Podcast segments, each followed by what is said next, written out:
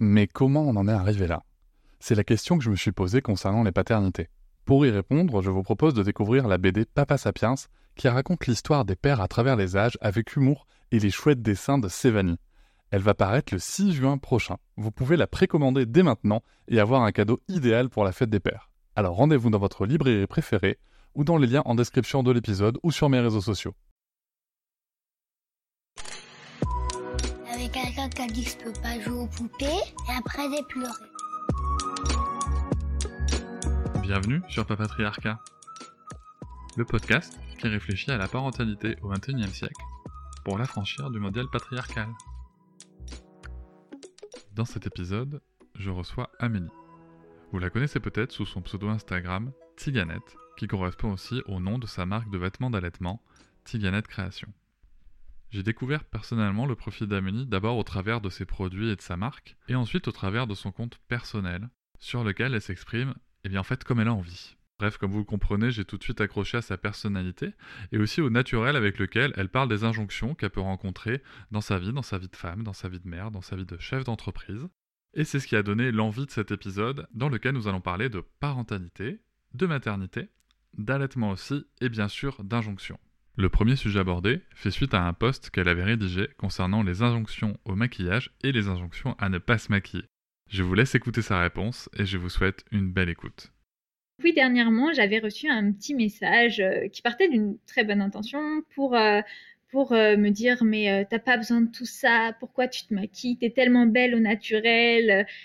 Et en fait, ok, ok, on peut se trouver beau au naturel. Moi, j'ai aucun problème avec mon visage au réveil. D'ailleurs, si vous me suivez sur Instagram, vous savez que j'ai pas de problème non plus pour me montrer avec parfois le maquillage qui coule, avec la tête euh, encore euh, du matin et tout. C'est vraiment pas un, souci, mais j'adore me maquiller.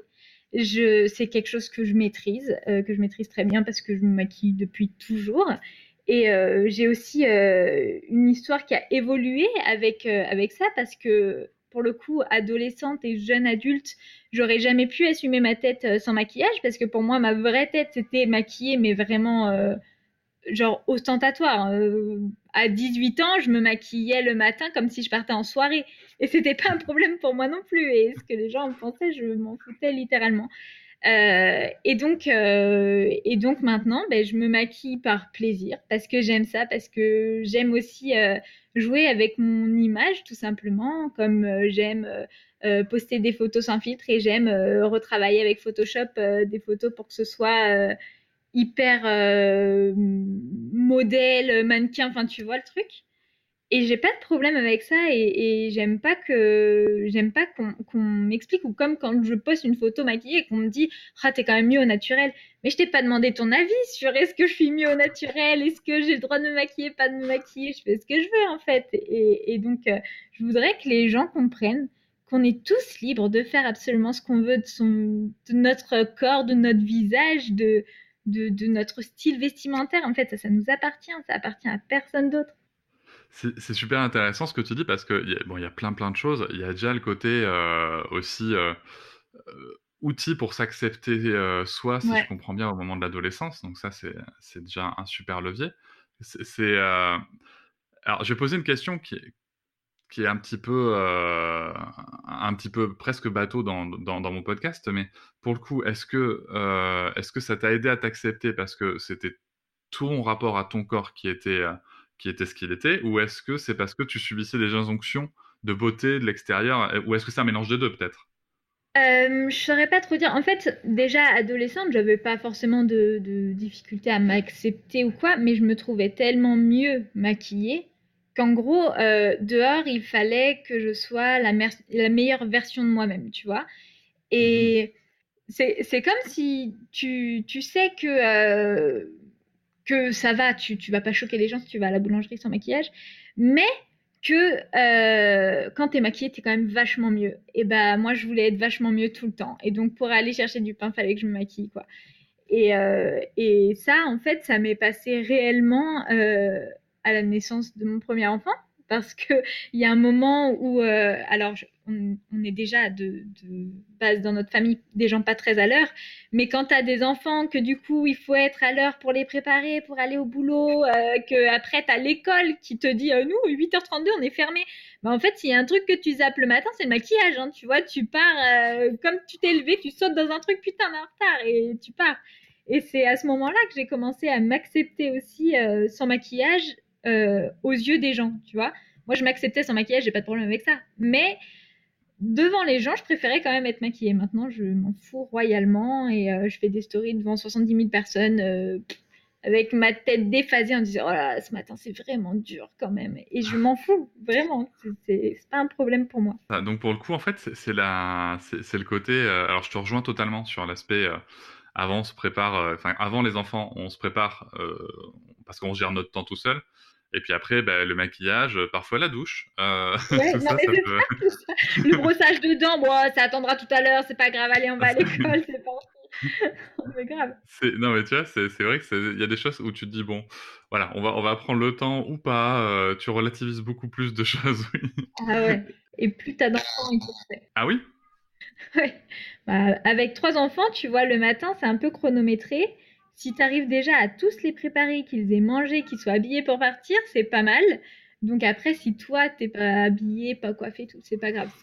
ça devient optionnel, tu vois. C'est limite, c'est normal en fait, parce que tu as, tout donné pour les enfants et, euh, et, reste toi. Et pour le coup, petite question, est-ce que ce côté... Euh, parce que c'est une question, je pense, qu'on qui va pouvoir interpeller certaines personnes et certaines mamans. Est-ce que ce côté, euh, mais tu vois, pour le coup, tu t'organises pour tes enfants et, et toi, tu t'oublies, entre guillemets est-ce que tu as eu ce sentiment-là? Est-ce que c'est un sentiment que tu as eu? Est-ce que c'est un sentiment que tu as des fois? Oui, oui, complètement. Euh, ouais, il y a, y a, des jours où en fait je me dis là sur une journée complète, notamment les journées euh, où on a les enfants, parce que comme on travaille à la maison, c'est vrai qu'on est assez euh, quand même libre d'organiser notre temps différemment. Les jours où il y a école crèche, euh, bah, tu es déposé à l'école et à la crèche euh, complètement en vrac, mais après tu rentres à la maison, tu prends ta douche, tu te prépares, machin, et après tu commences ta journée de boulot.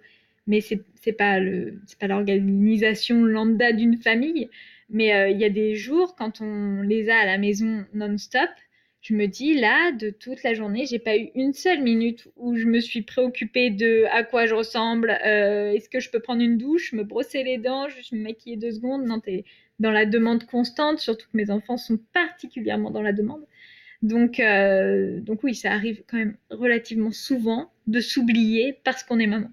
non mais je te rejoins et, maman et j'ai envie de te dire même maman comme papa euh, moi je sais que des fois le simple fait d'aller aux toilettes c'est un défi hein, dans la journée donc euh, ça peut être très compliqué je pense que ça, fait, ça fait cinq ans que j'ai pas été aux toilettes seule en fait parce que oui il y a un espèce de truc Enfin, je pense que c'est dans, dans, toutes les familles. Il y a un espèce de truc qui se fait que tous les enfants sont en train de jouer à un truc. Tu passes la porte des toilettes, il y en a forcément un qui avait besoin de toi là, tout de suite, maintenant. Ça peut pas attendre 30 secondes de plus, c'est maintenant. Et donc, je me retrouve toujours avec quelqu'un dans les toilettes. Alors que mon mari, non. Il a réussi à imposer un truc qui fait que je suis aux toilettes, on me laisse tranquille. Aussi longtemps que ça dure, on me laisse tranquille. Moi, je me fais pas du tout respecter là-dessus. Il n'y a rien à faire. Je rentre dans les toilettes, j'en ai un, voire deux qui me suivent. non, mais je te, je te, comprends. Nous, c'est, enfin, en tout cas, personnellement, c'est, c'est, c'est, un peu, c'est un peu délicat des fois. il y a, t'as l'impression qu'il faut pas te lâcher. Puis il y a aussi le moment aussi où c'est, eh, c'est moi aussi, je vais y aller. Elle disait rien. Tu dis, je vais aux toilettes. Ah non, c'est moi. Bah. Super, il y en a bah qu'un. ok, comment on fait? Tu, tu, disais, euh, tu parlais au tout début des avis non sollicités sur tes photos. Ça, c'est un point que j'entends, mais partout, que ce soit la parentalité, euh, que ce soit les sujets de, sexisme, les sujets euh, de racisme, de, tous les mots en fait, euh, où, y a où on vient comme ça donner des avis non sollicités. Alors, j'ai envie de te demander deux choses. On va commencer par la première. La première, c'est est-ce que tu penses que pour le coup, les réseaux sociaux, c'est un petit peu, entre guillemets, la règle de venir donner son avis alors qu'on n'a rien demandé? Ouais, je, je pense que la plupart des utilisateurs des réseaux sociaux je veux dire les utilisateurs dont c'est pas le métier, euh, donc qui sont là pour regarder euh, un peu ce qui s'y passe, euh, prennent ça comme un truc logique. Oui, mais tu t'exposes, donc on peut donner notre avis, et puis c'est la liberté d'expression. Je suis absolument pas d'accord avec ce truc, parce qu'en fait, moi, je pars du principe que les réseaux sociaux, c'est une espèce de vitrine où il y a plein de trucs, et que tu vas regarder ce qui te plaît. Et que donc, si tu tombes sur quelque chose qui te plaît pas, juste tu passes à autre chose, tu vois, et t'as pas besoin de dire pourquoi ça te plaît pas et euh, comment il faudrait être pour que ça te plaise. Ça, c'est, enfin, pour moi, c'est pas la, la place, euh, enfin, il n'y a pas de place pour ça sur les réseaux sociaux. Je sais pas si c'est très clair, mais euh, c'est un truc que je subis depuis le, le, début de mon compte Insta, enfin depuis que depuis que j'ai commencé à avoir un peu d'abonnés, parce qu'en fait, parce qu'en fait, les gens pensent qu'ils te connaissent et du coup, comme euh, ta meilleure copine se permettrait de te dire ta coupe, c'est pas terrible quand même. Et eh bah, j'ai 70 euh, 000 meilleures copines qui se permettent de me dire que ma coupe, c'est quand même pas terrible et que j'étais mieux en brune et que. Mais en fait, moi, je me plais comme ça. J'ai pas besoin de savoir si toi, ça te plaît, ça te plaît pas. Alors, je suis je suis ok que euh, après on va me dire en fait tu veux juste des compliments et on peut rien te dire. Non, si tu as envie de me faire un compliment parce que ça te fait plaisir de me le dire et tout ça, il n'y a pas de problème. Moi, j'accepte, ça me, ça me flatte. Je suis très contente quand on me dit euh, que, que on aime bien comment je suis habillée, euh, qu'on aime bien le maquillage. Je suis très contente. Mais si c'est pour me dire quelque chose de désagréable, je pars du principe que tu le dirais pas à ta boulangère, genre euh, bonjour, ah vous êtes bien moche ce matin, vous avez mal dormi peut-être? Bah tu me le dis pas non plus, tu vois. Et, et donc moi j'aime bien qu'on garde juste le positif des choses donc, si euh, tu tombes sur une photo d'une nana que tu trouves canon, bah vas-y, mets-lui un petit commentaire pour lui dire franchement, t'es canon sur cette photo. Moi, je le fais, c'est ce que je fais quand je suis sur les réseaux sociaux. Je, je fais des compliments, je, je parle des choses qui m'animent et qui me plaisent. Mais s'il y a des choses qui me plaisent pas, et ça, ça m'arrive souvent, ça m'arrive de tomber euh, soit euh, dans le fil de recherche sur des, sur des comptes qui partagent pas du tout mes valeurs ou eh ben juste je vais pas m'abonner et puis je vais partir enfin je vais aller faire autre chose et puis si j'étais abonné à quelqu'un qui finalement euh, change de ligne de conduite où je me rends compte que, que ça me plaît plus je me désabonne. Mais je vais pas je vais pas euh, je vais pas non plus aller lui dire pourquoi je me désabonne parce que ça c'est un truc euh, récurrent. Alors je t'aimais beaucoup mais là franchement t'as changé. Moi je te préférais avant bah je pars mais pars par la petite porte. Il n'y a pas besoin de, faire euh, des esclandres ou quoi. Pour moi, le changement, c'est la vie et tout le monde change. Encore heureux que je suis pas comme j'étais à 18 ans et j'espère qu'à 30, je ne serai pas comme je suis aujourd'hui. Enfin, on change, quoi, c'est comme ça. Donc, euh, donc j'aime bien juste qu'on reste sur les trucs positifs, sur ce qui nous plaît et qu'on ne se sente pas obligé euh, de, donner des argumentaires sur pourquoi je t'aime plus, pourquoi je te préférais avant que t'es moche aujourd'hui, que t'es mieux au naturel, euh, et quand t'es au naturel, que t'as l'air vachement fatigué, ça va quoi. En fait, quoi que quoi qu'il arrive, ça plaît jamais, donc euh, autant faire ce qui nous plaît. Non, mais c'est, je peux que te rejoindre. C'est, sûr que de toute façon, euh, sur les sur les réseaux sociaux, donc moi moi je suis depuis assez récemment, mais en tout cas en observation, j'ai constaté différentes choses. Il y a des comptes vitrines, comme tu dis, dont, tu fais partie, et c'est super intéressant le mot vitrine, je trouve. Parce que, est-ce que dans la vraie vie, si tu passes devant une vitrine d'un magasin et où tu te dis, oh, c'est moche. Mais tu rentres pas. Est-ce que tu vas rentrer Est-ce que tu vas, est-ce que tu vas rentrer pour aller dire aux gens, est-ce que tu mets en vitrine là? Mais c'est moche. Hein. non, mais ouais. c'est exactement ça. Et ben Insta, c'est exactement pareil. Tu passes sur le fil, tu dis, bon, non, j'ai pas envie. Et ben tu passes à un autre compte. Et surtout qu'il y a des comptes euh, justement, où, euh, où c'est fait pour qu'en commentaire, ça, ça, ça, ça, se développe, ça, ça, ça, ça parle de différents sujets. Hein. Je sais que ça peut être des sujets féministes comme des sujets de mode. Enfin, moi, j'ai vu de tout. Hein. Il y a des comptes exprès pour ça, donc autant y aller si on a besoin de, de donner son avis alors qu'on le, le demande pas. Moi, je pars un principe simple, c'est que à partir du moment où on me demande pas, ou dans le poste, ou dans le corps du poste, il n'y a pas écrit qu'en pensez-vous? Soit ça me plaît et je mets, euh, je, je, mets un avis ou je mets des petites émoticônes machin, mais c'est à partir du moment où il y a un truc qui me, qui me choque, déjà, un, tu live pas, hein, parce que ça c'est une chose, et puis deux, après tu passes ton chemin, on est d'accord Ah ouais. Ça, me paraît être la base. mais oui, et pourtant, il y a un truc qui marque, c'est que, alors, pour celles et ceux qui, par hasard, ne connaîtraient pas encore euh, Amélie et sa marque euh, Tsiganet. Il y en a beaucoup quand même, il y en a beaucoup. Tsiganet Création, euh, donc qui crée des vêtements euh, d'allaitement euh, qui, sont, qui sont canons. Euh, est-ce que sur ce sujet-là, tu vois, sur le sujet de l'allaitement, comment, comment ça se passe? Parce que bon, moi, moi, forcément, les, gens qui nous écoutent connaissent ma position, euh, connaissent mon engagement sur le sujet. Ceux qui te suivent connaissent le tien. Mais mine de rien, comment ça se passe quand tu exposes comme ça? Parce que moi, je trouve que tu poses des photos qui sont, je trouve, magnifiques, mais parce que je trouve l'allaitement magnifique de toute façon, peu importe la femme qui le fait. Mais comment ça se passe comme ça? Est-ce que c'est pas vraiment un terrain miné quand même? Euh, bah, de moins en moins. Alors, je pense que ces dernières années, on a fait un travail quand même qui a porté ses fruits parce que, en tout cas, moi, de mon côté, je reçois plus du tout de messages pour me dire c'est vraiment dégueulasse ce que tu fais, euh, montrer ces nichons comme ça, mais en fait, euh, t'es une salope. Je reçois plus du tout ce genre de truc, alors que je recevais des messages hyper virulents quand j'étais moins suivie. quand j'avais 4000, 5000 abonnés, en fait, les gens se permettaient encore d'essayer comme, enfin, moi je le prends comme ça, je l'interprète comme ça, mais comme si ils allaient essayer de me faire changer d'avis sur le truc, tu vois. Et donc, euh, il me postait des insultes sous mes photos d'allaitement, où il me disait c'est vraiment dégueulasse, tu fais de l'inceste avec tes enfants, euh, sur des oh photos où ma fille avait 4 mois. Hein, on parle pas euh, d'allaiter un enfant grand et du coup, c'est pas encore dans les mœurs, donc les gens sont pas encore raccord là-dessus. Non, non, on parle vraiment d'un petit bébé et on me disait c'est vraiment dégueulasse. Ou alors, tu mélanges sexualité et allaitement parce que on me voyait en sous-vêtements sur les photos. Euh, en fait, c'est juste euh, que je dors en sous-vêtements, je dors avec mon enfant, et si je prends une photo euh, d'allaitement dans mon lit, je suis en sous-vêtements. Ça ne veut pas dire que je mélange sexualité et allaitement. Enfin bref. Et tout ça, je le reçois plus du tout. Alors, j'aime à penser qu'on a bien travaillé et que du coup, on est en train de normaliser l'allaitement. Pas normaliser dans le sens que tout le monde devrait allaiter, parce que ça, c'est encore une autre histoire et c'est propre à chacun, mais normaliser dans le fait que allaiter un enfant, c'est quelque chose de normal et que du coup, t'as pas à y voir de mal parce que c'est normal. Et, je pense en, en 4 ans d'Instagram et de photos d'allaitement, euh, il y a eu quand même une évolution là-dessus. Et on en voit aussi beaucoup plus. C'est vrai que moi, il y a 4 ans, j'étais dans, les premières à oser euh, mettre des photos d'allaitement, à oser euh, me montrer sans filtre. Enfin, c'était encore un truc, ah, t'allaites, c'est bien, mais fais-le chez toi quand même. Hein. Faut, faudrait pas se montrer devant les gens.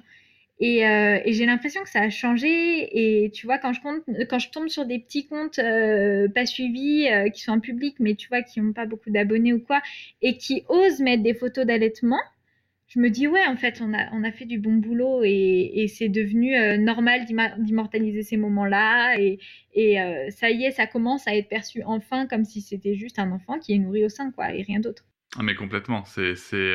Alors autant euh, sur, euh, je me méfie toujours tu sais au niveau de la sphère qu'on a autour de nous parce que forcément aussi tu développes euh, tu développes un cercle autour bah de toi qui correspond à tes valeurs.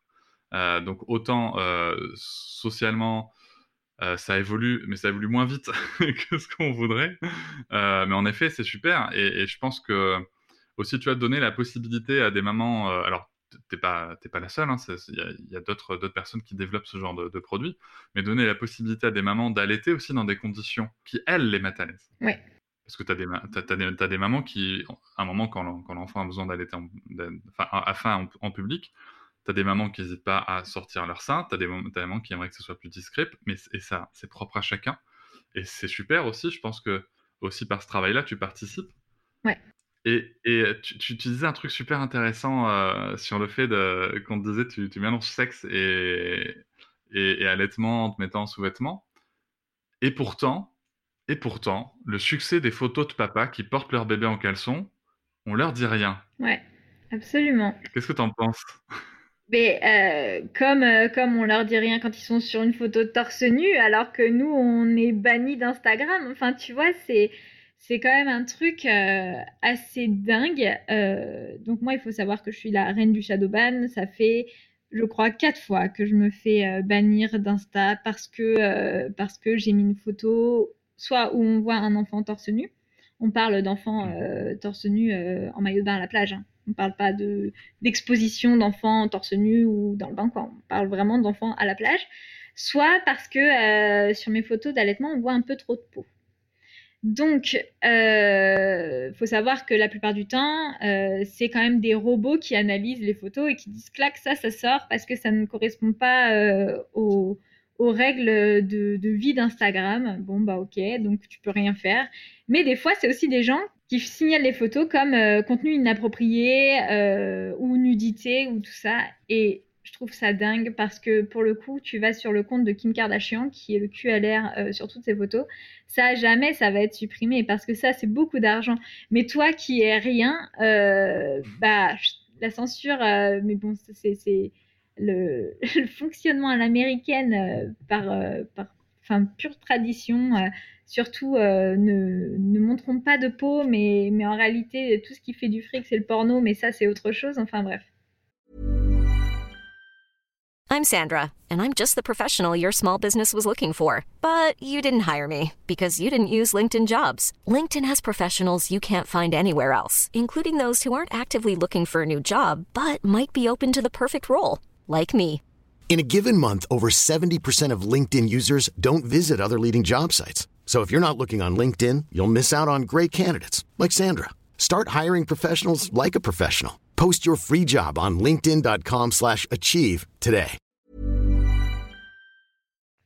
Un vaste sujet. Et, euh, et, donc les hommes ne sont pas soumis à ce genre de règles. Et, et ça, ça paraît normal à tout le monde, alors que finalement, euh, c'est juste un corps, quoi.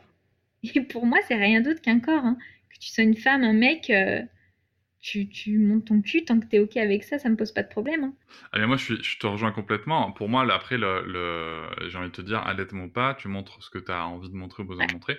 Bien évidemment, après, selon ce que tu montres, il faut signaler, enfin, faut signaler que c'est un contenu euh, particulier ou pas. Hein. Ben oui. Il y a vraiment cette image de la sexualisation du corps, euh, et particulièrement du corps de la femme, quoi.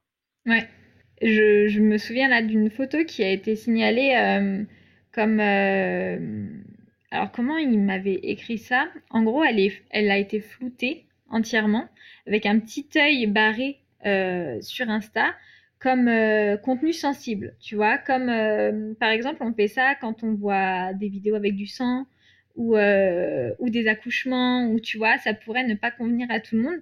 Et c'était une photo où j'allaitais mon bébé et ils l'ont mis en contenu sensible. Genre attention, ça peut heurter la sensibilité des gens. Et je me suis dit, waouh, euh, en fait, euh, à quel moment, en 2020, on peut penser que, que cette photo peut choquer à un moment parce que parce qu'on voit un bébé au sein. Mais visiblement, euh, quand c'est comme ça, c'est quand même que ça a été signalé. Donc c'est que probablement ça a choqué les gens et qu'on a encore un peu de travail à faire. On, parlait allaitement dans mon ancien travail avec une stagiaire. Et, elle, en fait, donc elle, était jeune, hein, on était plusieurs à parler d'allaitement. Et si tu veux, elle, elle-même, elle me disait, elle devait avoir quoi, 20 ans? Et on était plusieurs comme ça sur la table. Elle a dit, moi, de toute façon, je peux pas allaiter. Les seins, c'est pour le sexe. Mais ça, c'est, je, pense que c'est quelque chose, c'est un espèce de déclic qu'on a aussi quand on, quand on tombe enceinte et qu'on devient maman. Euh, parce que je pense que si tu m'avais demandé à 18-19 ans, euh, euh, déjà si je voulais allaiter, je j'en sais rien. Euh, ensuite, quand j'ai accouché pour la première fois et que j'ai voulu allaiter, il fallait que je sois cachée. Je me sentais très très mal d'allaiter en public. C'était pas du tout euh, concevable pour moi. Et je me souviens très bien que à la maternité, euh, quand je suis remontée en chambre, alors il se trouve que pour notre premier enfant, en fait, c'était le premier enfant pour tout le monde, c'était le premier enfant dans, dans, nos familles, dans nos amis, le premier petit-fils, le premier arrière-petit-fils. Donc quand je suis retournée en chambre, il y avait déjà toute la famille de mon mari qui m'attendait. Et il a fallu faire la première mise au sein. Et je me souviens de la grand-mère de mon mari qui était là et qui disait non non mais moi je veux voir, c'est pas quelque chose qui me dérange. Alors moi ça me dérange profondément. Là c'est pas possible du tout, va falloir sortir parce que moi je peux pas déballer la marchandise là devant toute la famille, c'est pas possible. Et c'était inconcevable. Et tu vois, même ça, ça germé dans ma tête au fur et à mesure. Alors, euh, il faut savoir que mon premier allaitement a été un échec. Enfin, ça s'est soldé par un échec euh, au bout d'un mois et demi parce que, parce que tout était compliqué. Euh, je pouvais pas allaiter en public. Je je pouvais pas tirer mon lait au boulot et j'ai repris mon j'ai repris le boulot avant la fin de mon congé maternité, ce qui est illégal, disons-le. Et, et euh, du coup, forcément, un bébé d'un mois et demi, si tu stimules pas, euh, s'il est gardé 9 euh, heures par jour, bah, au bout d'une semaine, c'est fini. quoi. Donc, donc ça s'est soldé par un échec. Ça a été une énorme frustration pour moi parce que, parce que tout simplement, après, après cet allaitement, a commencé toutes les merdes possibles et inimaginables, de constipation, de colique, de d'eczéma, d'allergie aux protéines de lait de vache, la totale, tout ce qui m'a fait dire putain si tu t'étais peut-être un peu accroché, ton bébé il irait mieux. Donc euh, donc pour ma deuxième, il fallait que je réussisse cet allaitement, c'était c'était primordial, c'était euh, viscéral, il fallait que je m'y accroche. Et euh, entre temps, ma sœur a eu un bébé qu'elle allaitait et qu'elle allaitait partout, tout le temps, naturellement. Et j'ai pris conscience de ça, de, qu'est-ce que c'est un, vrai allaitement, en regardant ma sœur faire, en me disant putain, mais elle se pose pas toutes les questions que je me posais. Est-ce que ce serait quand même pas plus simple? On est en repas de famille, sa gosse elle pleure, elle la colle au sein, elle se pose pas de questions et il n'y a pas de questions à se poser. Et c'est là que je me suis dit ouais, euh, en fait, euh, c'est comme ça qu'il faut faire. Alors d'une part il y a ça, et d'autre part il y a aussi que je me suis fait opérer des seins. Et ça, ça a joué un rôle hyper important. Et tu vois, ça rejoint aussi ce truc d'injonction au corps, à, est-ce que tu t'acceptes, est-ce que tu t'acceptes pas. Moi, je crois que j'ai eu réellement besoin de cette augmentation mammaire pour accepter mon corps et du coup pour accepter tout ce que je pouvais faire avec. Donc allaiter, euh, me montrer en maillot, euh, me montrer euh, euh, seins nus devant mon mari. Enfin, tu vois, il y a, y a il y a un truc qui s'est passé, un espèce de déclic, mais, mais aussi parce que cette partie de mon corps, c'était pas juste euh, oh, elle a pas beaucoup de seins, c'était une vraie malformation, j'avais pas de seins du tout, j'avais un torse d'homme. Et, donc, euh, ça n'a pas aidé non plus à, ce que mon premier allaitement se passe bien parce que, parce que j'étais extrêmement complexée de cette partie de mon corps. Pour le coup, je crois que c'était euh, un des seuls complexes que j'avais à l'époque, mais c'était ce, manque de poitrine, ce manque de féminité du, coup. Peut-être pensait par le maquillage, je sais pas, peut-être qu'il y a une corrélation, j'en sais rien. Euh, et, du coup, euh, après avoir eu toutes ces histoires d'allaitement raté, d'avoir vu ma sœur allaiter sans problème et, euh, très naturellement, et cette augmentation mammaire, à la naissance de, ma deuxième, je me suis dit, allez, c'est parti. de toute façon, il y avait, j'avais pas laissé l'option que cet allaitement ne fonctionne pas. Donc, à la maternité, je me suis dit, démerde-toi, je me suis euh, vraiment renseignée à fond pendant la grossesse, j'étais au taquet, j'étais prête. Euh, je me suis dit, tu, demandes d'aide à personne parce que ça aussi, ça avait été difficile pour mon fils parce qu'à la maternité, j'avais été très mal orientée. Quand tu leur dis, euh, je voudrais allaiter, qu'on dit, hum, on va mettre des biberons quand même au cas où bon, ok, faisons ça. Et, tu vois, tu, sens que les nanas sont pas hyper au clair avec l'allaitement non plus. Donc je m'étais dit, tu dis rien. Tu parles pas d'augmentation mammaire parce qu'elles vont te dire, oh là là, non, non, vous avez touché vos seins, on arrête d'allaiter. Donc je m'étais dit, tu te démerdes. Et ça a vachement bien marché en fait. Juste en me faisant confiance, en faisant confiance à mon bébé, on a commencé euh, l'allaitement euh, dès la naissance en fait. Elle est sortie de mon ventre, on l'a posée sur moi et tchac, elle a chopé le sein. Je me suis dit, yes, c'est une bonne, euh, c'est une bonne aventure qui commence. C'est, comme ça qu'il faut faire et ça va le faire. Et donc, euh, ça l'a fait en fait. Et, c'est à partir de là que j'ai commencé à parler d'allaitement, à démocratiser l'allaitement, aussi à dire qu'on peut avoir raté et réussir après. Et euh, qu'on peut changer d'avis. Enfin, voilà, je j'ai jamais milité pour l'allaitement parce que ça, c'est un truc je pense que c'est bien qu'il y en ait qui le fassent, mais moi, je me sens pas du tout les épaules, et d'autant plus que si tu décides de pas allaiter ton enfant, je m'en fous éperdument, en fait. C'est pas, c'est pas mon enfant, c'est pas mes choix. Euh, tu peux avoir à peu près 2000 raisons de ne pas vouloir allaiter et c'est ok. Et euh, moi, si pour mon fils, on m'avait dit euh, ah bah si tu allaites, par contre, tu seras obligé d'allaiter en public, j'aurais dit ok, donne-moi un biberon, je veux pas allaiter. Et tu vois, il y a, y a, plein de trucs qui, qui font que, que, tu peux ne pas être à l'aise avec l'allaitement, que tu n'as pas envie que c'est comme ça, et ça regarde absolument personne. Et heureusement que le, le lait en poudre existe, parce que sinon, bon nombre d'enfants seraient morts. Donc, en soi, euh, moi, je suis pas à diaboliser le biberon ou quoi. J'ai fait mes choix. Je sais que ce qui est meilleur pour mes enfants, c'est mon lait, et donc c'est euh, normal qu'ils aient mon lait. Autant, euh, si d'autres mamans font d'autres choix, ça me pose pas de problème. Donc, je suis pas du tout dans le militantisme, je suis juste dans l'accompagnement bienveillant des mamans qui décident d'allaiter, qui ont besoin de conseils, il n'y a pas de problème. Je donne des conseils tant que c'est dans mes compétences et que je maîtrise. Pas de souci. Et on en revient en fait toujours à la même chose, que ce soit le maquillage, que ce soit l'allaitement, machin, c'est chacun fait ses choix et merci de garder vos avis non sollicités. Exactement. Puisqu'ils ne sont pas sollicités, tu vois. Euh, moi, en tout cas, je te remercie de, de, de, de, cette info parce que tu vois, je pense que c'est génial que tu parles de ton opération mammaire. Parce que, un, déjà, il y a un énorme tabou sur le sujet de l'allaitement. Ouais. Il y a un, énorme guide, en fait. Personne ne sait. personne ne donne son avis. Et même les chirurgiens, hein, quand tu leur dis, mais est-ce que je vais pouvoir allaiter? Je sais pas. On verra bien. Hein. Et, du coup, du coup, il y a une espèce de vide autour du sujet. Et, c'est pour ça que moi, j'en ai jamais fait un truc tabou.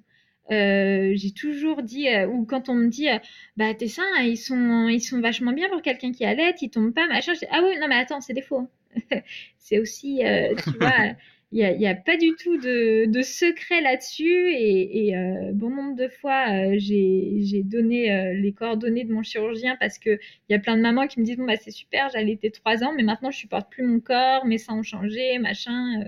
Et il n'y a pas de problème pour moi parce que, parce que je sais que cette opération, ça a été le déclic pour beaucoup de choses dans ma vie et que c'est pas juste une histoire de nichon, ça a joué vraiment sur, euh, sur énormément de choses et, pas que l'aspect de mon corps, mais, mais, tout un cheminement dans ma tête. Et je me dis que si les gens ont besoin de ça, eh ben c'est ok. Si, si, tu vas mieux après, ben, il n'y a pas de problème en fait. C'est pas parce que tu fais de la chirurgie euh, esthétique que tu vas devenir Kim Kardashian ou que d'un coup euh, tu tombes euh, dans les Marseillais vs les Ch'tis euh, sur W9, tu vois. Non. La chirurgie, ça peut aussi t'apporter plein de trucs euh, cool. Et, si tu as besoin de ça pour te sentir bien, fais-le. Il n'y a pas de problème, quoi. J'ai une autre petite question par rapport à tout ce sujet, tu vois, d'injonction, de, maternité. Est-ce que vis-à-vis de ça, tu vois, vis-à-vis des injonctions, donc tu as, déjà été très clair sur le fait que l'allaitement, ça t'avait. Enfin, en tout cas, moi, ce que j'ai compris, c'est aussi que ça t'avait un peu, comment on dit, empouvoiré, tu vois, enfin, empouvoiré, voilà, empouvoiré. Euh, Est-ce qu'il y a d'autres trucs dans la maternité? Est-ce que c'est un truc qui t'a fait sentir plus femme, entre guillemets? Est-ce que c'est quelque chose qui t'a permis euh, de, de, voir ta féminité autrement, de, de, voir ta condition de femme autrement? Qu'est-ce que ça a provoqué? Alors, euh, ma maternité a déclenché énormément de choses. Euh, ça a changé mon caractère. Parce que j'ai toujours été discrète, tu vois, euh, on va pas faire de vagues, euh, toujours aller dans le sens de tout le monde, on se prend pas la tête, il faut, faut pas dire un mot plus haut que l'autre et tout. Et en fait, en devenant maman, je me suis rendu compte que non, pas du tout. En fait, si tu as quelque chose à dire, tu le dis. Euh, si s'il y a quelque chose qui va pas, tu le dis. et tu vois, c'est comme ça que je me rends compte que aujourd'hui, j'ai des comportements que je me serais jamais permis avant. par exemple, quelqu'un qui, qui va mal me regarder dans la rue ou qui, qui va me, me faire une réflexion ou quoi, je vais l'envoyer bouler. Je, et, et euh, encore plus si je suis avec mes enfants, parce que je veux pas que mes enfants aient l'impression que c'est quelque chose de normal et que tu peux euh, laisser les gens faire ce genre de choses. Tu vois Ou quelqu'un, je sais pas, qui va jeter sa canette dans la rue, je vais aller le voir, je vais dire, non mais tu te fous de la gueule du monde ou quoi? Tu ramasses, il y a une poubelle là-bas, y vas, je suis pas ta mère, mais je vais t'apprendre la vie. Et ça, avant, jamais je l'aurais fait. Jamais. Mais, euh, mais là, maintenant, je me dis, en fait, tu as un devoir.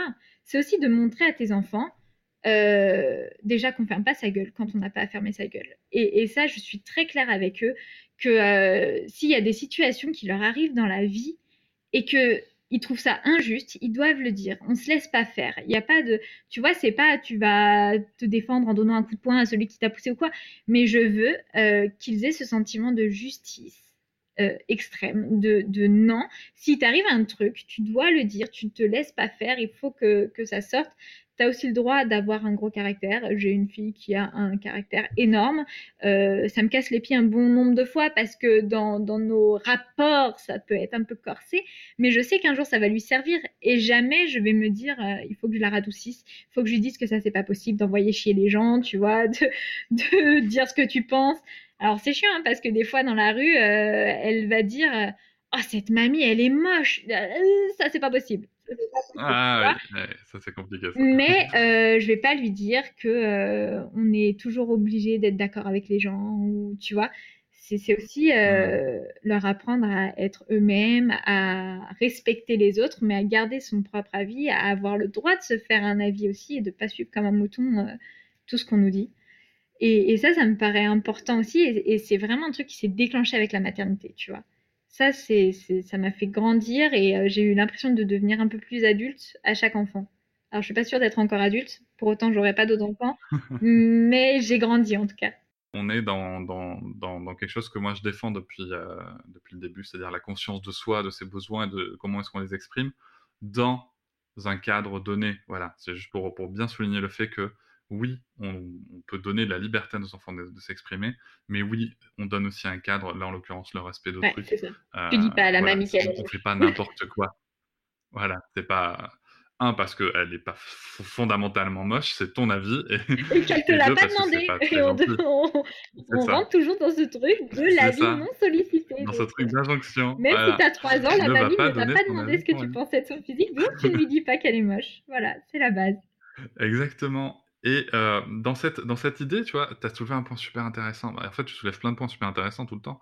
C'est euh, ce côté, voilà, moi j'apprends euh, ça à mes enfants j'apprends à ma fille à, à, pas se laisser faire, à ton fils aussi, je suppose. Et justement, vis-à-vis de ça, comment est-ce que tu perçois la différence ou, la non-différence d'éducation entre garçons et filles Comment ça se passe? Alors, c'est une question qui est toujours un peu, juste pour te rassurer, hein, euh, il n'y a pas de jugement derrière, mais c'est une question que beaucoup de gens se posent aujourd'hui, c'est comment est-ce que dans la société qu'on veut faire progresser sur le sexisme, comment est-ce qu'on fait avec les enfants Puisque ben, aujourd'hui, euh, il n'y a pas de méthode hein, sur le sujet. Alors, euh, pour tout te dire, je pense réellement que je fais aucune différence dans le fait qu'ils soient garçons et filles.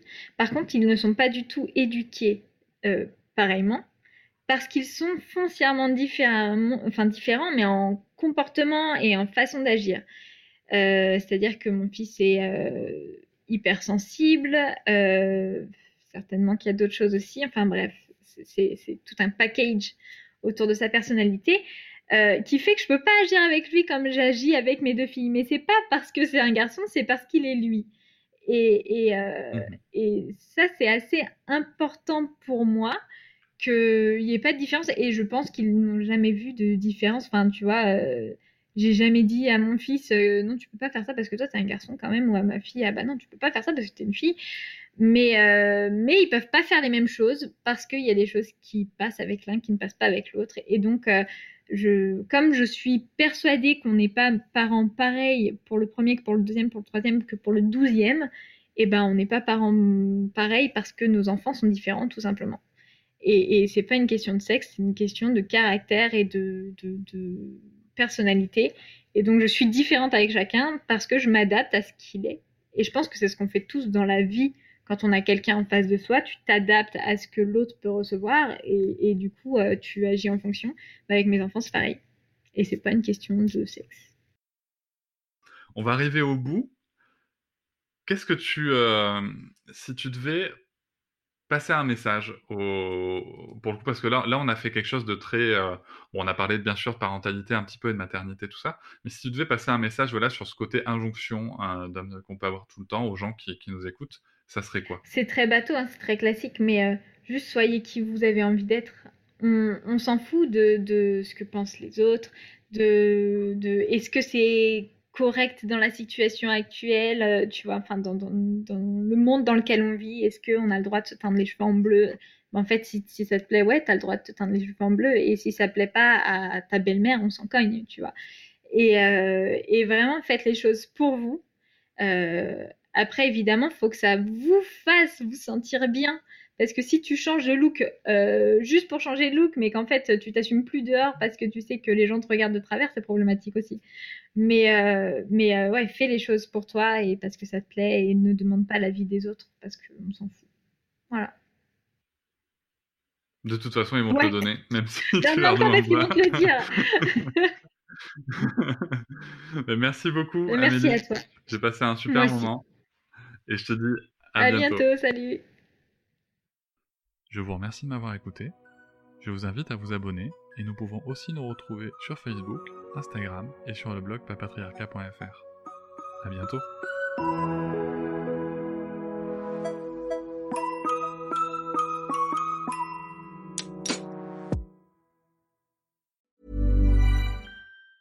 Ever catch yourself eating the same flavorless dinner three days in a row?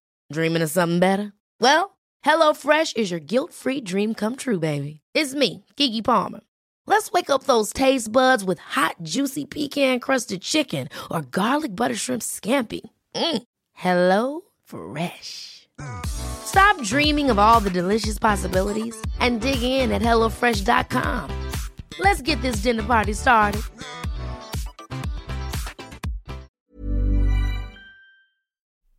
Hop, c'est encore moins. Si tu veux soutenir le podcast, tu peux aussi t'abonner à Papatriarca Plus et découvrir chaque semaine un épisode bonus en plus des 60 déjà disponibles.